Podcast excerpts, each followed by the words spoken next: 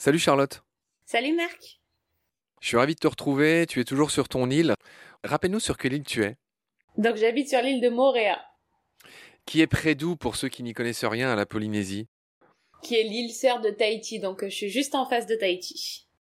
Tu es la directrice et la fondatrice d'Océania. Exactement. On en avait beaucoup parlé la dernière fois, on avait expliqué qui tu es, d'où tu venais, donc je renvoie tous les auditorices euh, vers ces épisodes précédents, les premiers où on te situait, comme on fait d'habitude dans Baleine sous Gravion. Et puis là, on va enchaîner directement sur un gros morceau de notre grande série Cétacés.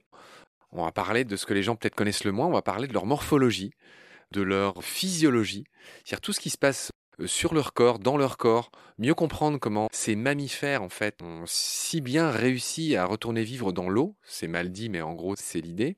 Et je te propose qu'on commence avec tout simplement leur corps qui est lisse et fuselé.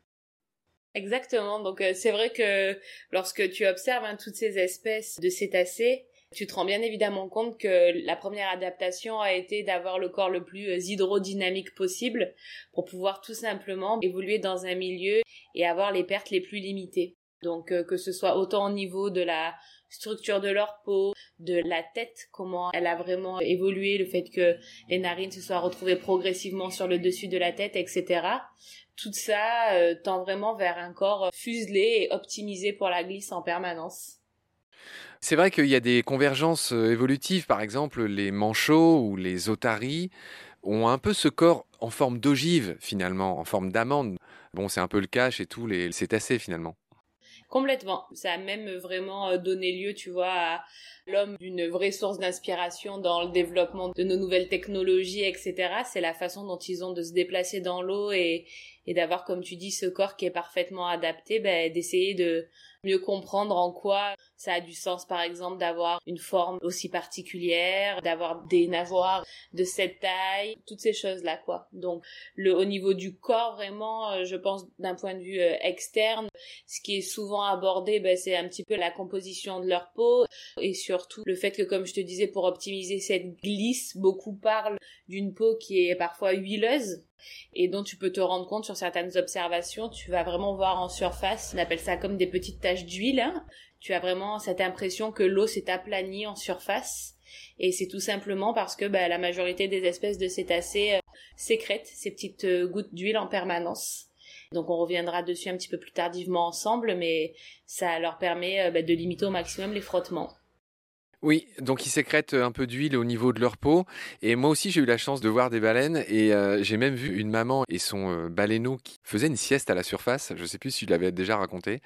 Et il y avait une flaque d'huile autour de l'évent. Il faut bien, je pense, différencier. Tu vas peut-être nous le préciser, mais le souffle des baleines est tellement puissant que pour pas se brûler ou pour pas endommager leur évent, elles sécrètent beaucoup d'huile aussi au niveau de l'évent. Et donc une baleine au repos, à la surface, par mer calme, il y a une énorme flaque d'huile autour de l'évent. Je ne sais pas si tu peux me confirmer ça. Ouais, ouais, bien sûr. De par l'observation que tu partages avec moi, c'est exactement ça. C'est que Autour de l'évent, tu as cette sécrétion d'huile qui est un petit peu plus euh, abondante pour pouvoir ben, vraiment huiler le conduit respiratoire parce que les baleines, par exemple, que tu as observé, les baleines à bosse, l'air il est expulsé autour de 400 km heure. Donc en effet, c'est un sacré débit. Et donc vraiment, ben, ils ont fait en sorte d'huiler particulièrement ce conduit-là. Et sur la peau, tu as une petite sécrétion, euh, mais tu peux aussi observer parfois ces, ces impressions de taches d'huile, mais qui sont tout simplement en rapport avec la puissance de l'animal. C'est-à-dire que, je sais pas si tu as déjà eu l'occasion d'observer ça, mais une baleine qui va plonger, par exemple, la puissance qui va être développée, si tu préfères, lors de la plongée par euh, ses nageoires et notamment sa queue, va complètement aplanir l'eau. Et c'est vrai qu'on a du mal à s'en rendre compte, mais c'est c'est finalement une partie du corps qui est tellement puissante que parfois tu observes aussi cette espèce de tache toute lisse en surface mais qui n'ont rien de l'huile. C'est vraiment euh, la puissance de la nageoire caudale qui a aplani l'eau. Donc euh, finalement, ce que tu observes euh, vraiment d'huileux, c'est souvent très lié à l'évent. D'accord. Donc ça c'est dit. Donc on a dit ce qu'on devait dire sur ce corps en forme d'ogive, sur le fait qu'elle sécrète de l'huile. Alors tu connais pas tous mes amis, mais il y en a c'est des fous furieux euh, qui te laisseraient jamais dire qu'ils ont inventé euh, de l'huile pour mieux nanani nanana. C'est l'évolution qui a favorisé les individus qui etc etc. C'est une façon de dire en effet qui n'est pas très correcte du point de vue de la biologie de l'évolution et euh, on ne veut pas se faire taper dessus par nos amis évolutionnistes. Non. Voilà. Ça c'est précisé. je te propose qu'on enchaîne par quelque chose que j'ai appris en préparant l'émission. C'est-à-dire qu'il serait faux de dire que les cétacés n'ont pas de poils. De fait, ils en ont. Exactement. Parce que quand donc du coup si, si, vraiment tu reprends on va dire les choses euh, de base quand tu définis euh, les cétacés le fait que ce soit donc des mammifères on en avait déjà parlé dans nos précédents épisodes hein, mais ils partagent cinq grandes caractéristiques tous les mammifères et une de ces caractéristiques c'est bel et bien la présence de poils. Et c'est pas quelque chose ben, qui nous saute aux yeux lorsqu'on pense aux, aux, baleines et aux dauphins. C'est tout simplement parce qu'on parle de résidus de poils ou bien de poils qui sont présents qu'à un moment de la vie de l'animal alors la première grande distinction que l'on peut faire, c'est entre euh, déjà les odontocètes et les mysticètes. Donc pour le petit rappel, hein, les odontocètes euh, où on a la présence de dents dans la bouche et les mysticètes la présence de fanons. Donc chez les odontocètes et particulièrement chez les delphinidés, une famille euh, à part entière, et eh ben en fait le bébé va tout simplement naître avec des vibrisses ou des moustaches, on peut lui donner les deux noms, que tu peux observer qui sont positionnés sur le dessus du rostre, donc du bec, hein, et ces moustaches-là, l'animal, il va les conserver que les dix premiers jours de sa vie. Alors pourquoi avoir des moustaches que les dix premiers jours de sa vie C'est vraiment à part entière un petit organe sensoriel et le temps que les yeux s'ouvrent pleinement, ça va servir au petit tout simplement de bien se positionner et de garder la proximité avec sa maman et d'aller repérer surtout euh, les petites fentes mammaires pour l'allaitement qui est donc une autre caractéristique euh, de ces animaux. Et chez les mysticètes, ce que l'on observe, c'est vraiment que la majorité des espèces vont conserver des résidus de poils qui sont situés à peu près sur la même zone, sur l'avant, autour de la bouche particulièrement, mais beaucoup plus petits. Là, on parle vraiment pas de moustache, mais de petites vibrisses d'à peu près 5 mm. Et la grande question, c'était pourquoi l'évolution euh, tend à ce que les mysticètes aient conservé ces tout petits poils et pas les odontocètes. Et donc, euh, l'une des grandes hypothèses aujourd'hui qui est posée dans le milieu, c'est tout simplement euh, la relation par rapport à leur euh, environnement et à leur comportement migratoire, c'est que potentiellement ces petits résidus de poils les aideraient à, mieux appréhender l'environnement et, euh, notamment euh, dans les déplacements migratoires à repérer ben, un petit peu tout ce qui est changement de température comme des capteurs, changement de, de pH, etc. Là, je sens que j'ai eu raison de faire appel à toi parce que là, pour le coup, là, tu m'apprends vraiment quelque chose. J'étais très étonné de savoir qu'ils avaient des poils. Alors, tu as expliqué les distinctions et les subtilités et donc, euh, merci, merci beaucoup pour ça. Avec grand plaisir. On va continuer à aller du général au particulier. Et si ça te va, bah, j'aimerais bien qu'on échange sur. Euh, on va rester à l'extérieur. On va parler un peu de la livrée des cétacés. Et pour dire un truc évident que dont chacun euh, des auditoristes euh, à l'intuition, c'est que la plupart des cétacés sont sombres sur le dessus et plus clairs sur le dessous. Bon, ça c'est un truc évident et qu'on retrouve aussi chez les poissons en fait dans l'océan. Et pour un truc qu'on comprend bien, quand on les regarde du dessus, ben, ils sont sombres euh, comme l'eau qui va de plus en plus sombre quand on regarde vers le bas. Et vu quand on se place en dessous d'un poisson, il a le ventre plus clair, ben, parce que la surface est évidemment plus claire. Donc on comprend cette logique, et c'est une convergence évolutive, n'est-ce pas? Exactement, c'est une convergence évolutive, c'est un principe, enfin du moins pour les cétacés. Je veux pas m'aventurer dans la partie poisson que je connais bien moins, mais du moins concernant les cétacés, c'est une théorie qui avait été posée par un monsieur qui s'appelle Alexei Yablokov et qui mettait en évidence cette relation de la livrée des cétacés liée à leur mode de vie.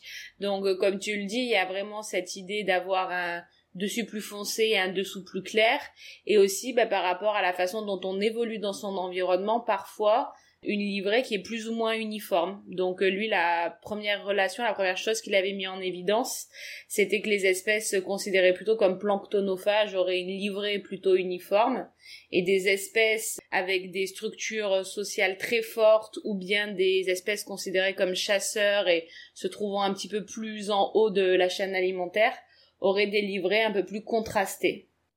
Oui, alors on va donner des exemples. Ce que tu appelles les uniformes, c'est pourquoi pas tout ce qui est baleine franche, et peut-être tu peux nous donner d'autres exemples. Et en dégradé, ben, l'exemple le plus typique que tout le monde se représente, c'est l'orque, qui est carrément blanc et noir. Exactement. Voilà, on peut vraiment partir sur ces deux exemples. D'accord. Euh, et puis alors après, il y, a toutes sortes d'intermédiaires. C'est étonnant parce que le tursiope, par exemple, il est, assez euh, homogène dans sa livrée. Hein, il est un peu gris euh, partout. Mais il y a d'autres dauphins. Je pense aux dauphins blancs et bleus ou aux dauphins communs. là, pour le coup, ils sont un peu de toutes les couleurs, ceux-là aussi. Ouais, ouais, bien sûr. Alors nous, c'est vrai qu'ici, tu vois, on a un dauphin qu'on appelle le dauphin à long bec qui est toute petite espèce de delphinidée, et tu vois vraiment euh, cette distinction, hein, comme tu l'expliques, avec un dos qui est très foncé, grisé, on va dire un intermédiaire euh, qui finalement fait un peu la transition, et le dessous du ventre qui est très très blanc. Et c'est une partie aussi parfois le dessous euh, de l'animal qui est euh, plus clair parce que ben, la peau est légèrement aussi plus fine que le dessus du dos, hein, donc la pigmentation est beaucoup moins prononcée. Chez le dauphin à long bec, je sais pas si tu as déjà vu ça. D'ailleurs, euh, on en parle souvent parce que c'est un vrai acrobate. Hein, il réalise de vrais vrilles dans les airs. Hein. En un saut, il peut réaliser jusqu'à 14 vrilles successifs, donc il a quand même ouais une vitesse d'exécution incroyable. Et en fait, ben, cette accélération dans son activité ou parfois cette excitation qui va engager tout simplement une circulation sanguine plus importante fait que tout son ventre devient tout rose. Mais en fait, clairement, c'est pas parce qu'il a des pigments euh, rosés ou parce que c'est un dauphin rose euh, comme celui dont on avait parlé un petit peu hein, pour les espèces d'eau douce, mais c'est vraiment son activité, sa circulation sanguine, un petit peu comme, je sais pas, euh, toi et moi, si tu allais faire un petit footing, tu as des parties de la peau qui sont beaucoup plus fines, ben ça va être de vraies fenêtres thermiques et tu vas te mettre à rougir sur des endroits où la peau est particulièrement fine et donc par exemple avoir les joues bien rosées, etc. pour évacuer ton surplus de chaleur. Ben, les dauphins vont avoir tendance à faire la même chose et parfois du coup avoir aussi un petit changement de coloration au niveau du ventre. Ah, vraiment, c'est magnifiquement comparé. Là, on voit tout de suite l'analogie quand on, bah oui, quand on court, on devient un peu tout rouge. Et fenêtre thermique, ok, j'apprends ce mot au passage, parfait. J'ai bien aimé tes histoires de poils, hein. les cétacés ont des poils, alors ça c'est quand même la, grande nouvelle, ça fait partie des nombreuses choses que tu m'auras apprises. Les cétacés ont aussi des pellicules, ils n'utilisent pas head and shoulders comme nous, mais euh, c'est très sérieux, ils laissent des squames dans l'eau, en plus on a déjà dit qu'ils laissaient des résidus huileux, en fait ils laissent beaucoup de choses dans l'eau, hein. ils laissent évidemment des excréments, on parlera tout à l'heure de l'ambre gris dans le cas du cachalot, et de certaines baleines peut-être, tu nous diras, mais ils laissent aussi des squames, c'est-à-dire des espèces de grandes je sais pas comment dire, membrane de peau, des, des bouts de peau en fait. Ouais, c'est complètement ça. Alors, le squam, hein, du coup, toi qui adores euh, les étymologies et faire le pont entre un tas de mots, ça vient de tout simplement desquamer, chose que l'on fait nous aussi, c'est-à-dire que en permanence on va euh, perdre des petites cellules de peau mortes euh, de façon à, régénérer notre couche superficielle. Les cétacés font exactement la même chose et dans le but, bah, comme on disait, de vraiment optimiser leur glisse en fonction des espèces, ben, ça va se faire plus ou moins régulièrement. Pour te donner un ordre d'idée, nous, on desquame de façon très limitée à peu près toutes les 12 heures. Un dauphin, ça desquame à peu près toutes les 2-3 heures et une baleine toutes les 4 heures. Donc c'est quand même beaucoup plus régulier et ça perd ces petits fragments de peau. Alors en fonction de l'espèce, euh, tu as des morceaux de peau de taille plus ou moins importante. Les dauphins typiquement, aller à la recherche de squames dans l'océan, ça devient compliqué enfin du moins à l'œil nu. Tu pourrais hein, l'avoir en faisant des petits prélèvements, etc. Mais c'est quand même assez complexe. Les squames dont on parle beaucoup, ce sont ce soit des baleines à bosse ou des cachalots. La baleine à bosse, tu peux partir sur un ordre d'idée où tu as des squames qui font à peu près la taille de l'ongle de ton pouce et le cachalot euh, la taille de ta main. Donc tu vois, ça varie vraiment d'une espèce à l'autre. Et ces petits morceaux de squam, finalement, en plus d'avoir un vrai intérêt pour l'animal, ils représentent euh, pour nous, en tant que biologistes, euh, des mines d'informations qui sont, euh, c'est des vrais petits trésors parce que c'est du matériel génétique et ça nous permet vraiment bah, d'avoir une meilleure compréhension de la population qu'on étudie, de la structuration parfois de certains groupes. C'est euh, c'est à part entière une technique d'étude pour les cétacés et une technique que j'aime particulièrement parce qu'elle est euh, non invasive. C'est-à-dire que tu peux vraiment récupérer du squam euh, après le passage de l'animal. Oui, oui. Alors, tu m'as abordé sur mon terrain étymologique. Et oui, squam, il me semble que ça vient d'écailles en fait. Et donc, ce, dont tu parles, oui, d'une certaine manière, ce sont des mini écailles, bon, qui sont beaucoup moins claires que celles des reptiles, par ce qu'on a. Mais voilà, en gros, squam, ça, ça viendrait de là. Ok, donc tu nous as bien dit que, bah voilà, on sait maintenant que les cétacés, bah, ils ont des pellicules, hein, on va dire ça comme ça. Peut-être un mot sur leur peau. La fameuse peau qui produit de l'huile hein, pour mieux glisser, qui euh, se répartit en quatre couches différentes. Alors nous, j'avais retenu que chez les humains, bah, en gros, tu as l'épiderme, le derme, et puis je sais plus ce qu'il y a en dessous. Mais comment ça se passe chez les cétacés? Et puis quelle épaisseur à peu près elle fait leur peau, pour, pour avoir une idée? Alors, c'est un petit peu ça sur quelque chose de très similaire à nous. Hein. Tu as cette couche superficielle qui est l'épiderme, ensuite le derme et ensuite les étages inférieurs. Quand tu prends toutes les, les quatre couches, on est sur à peu près du 4 mm en moyenne chez les cétacés. Et celui qui détient le record d'avoir euh, la peau la plus épaisse, c'est le beluga. Je ne sais pas si tout le monde resitue hein, cette espèce de dauphin euh, tout blanc qui appartient à la famille des monodontidés qui vit euh, en Arctique hein, dans les eaux froides. Lui, clairement, le fait d'avoir une peau aussi épaisse, ça constitue un élément euh, par rapport à son environnement. Tout simplement, c'est une façon de s'isoler.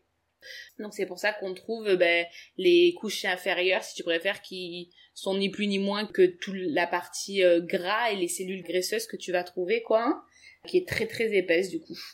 Euh, excuse-moi, mais alors pour que je comprenne bien, tu dis que ça fait que 4 mm euh, l'épiderme des baleines, mais enfin malheureusement quand on en voit qui sont découpés sur les baleiniers, bon malheureusement je ne le souhaite à personne, mais le, gras est beaucoup plus épais quand même, le fameux gras des baleines, c'est des dizaines de centimètres.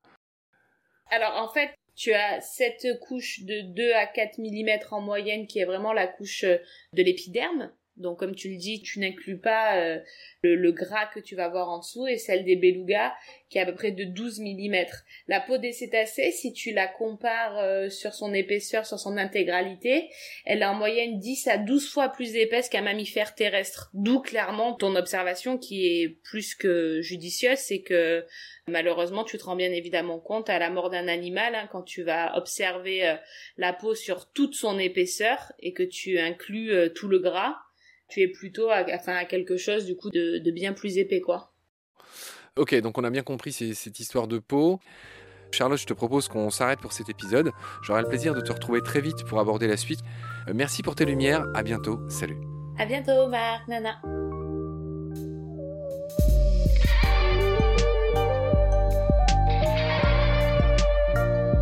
C'est la fin de cet épisode. Merci de l'avoir suivi.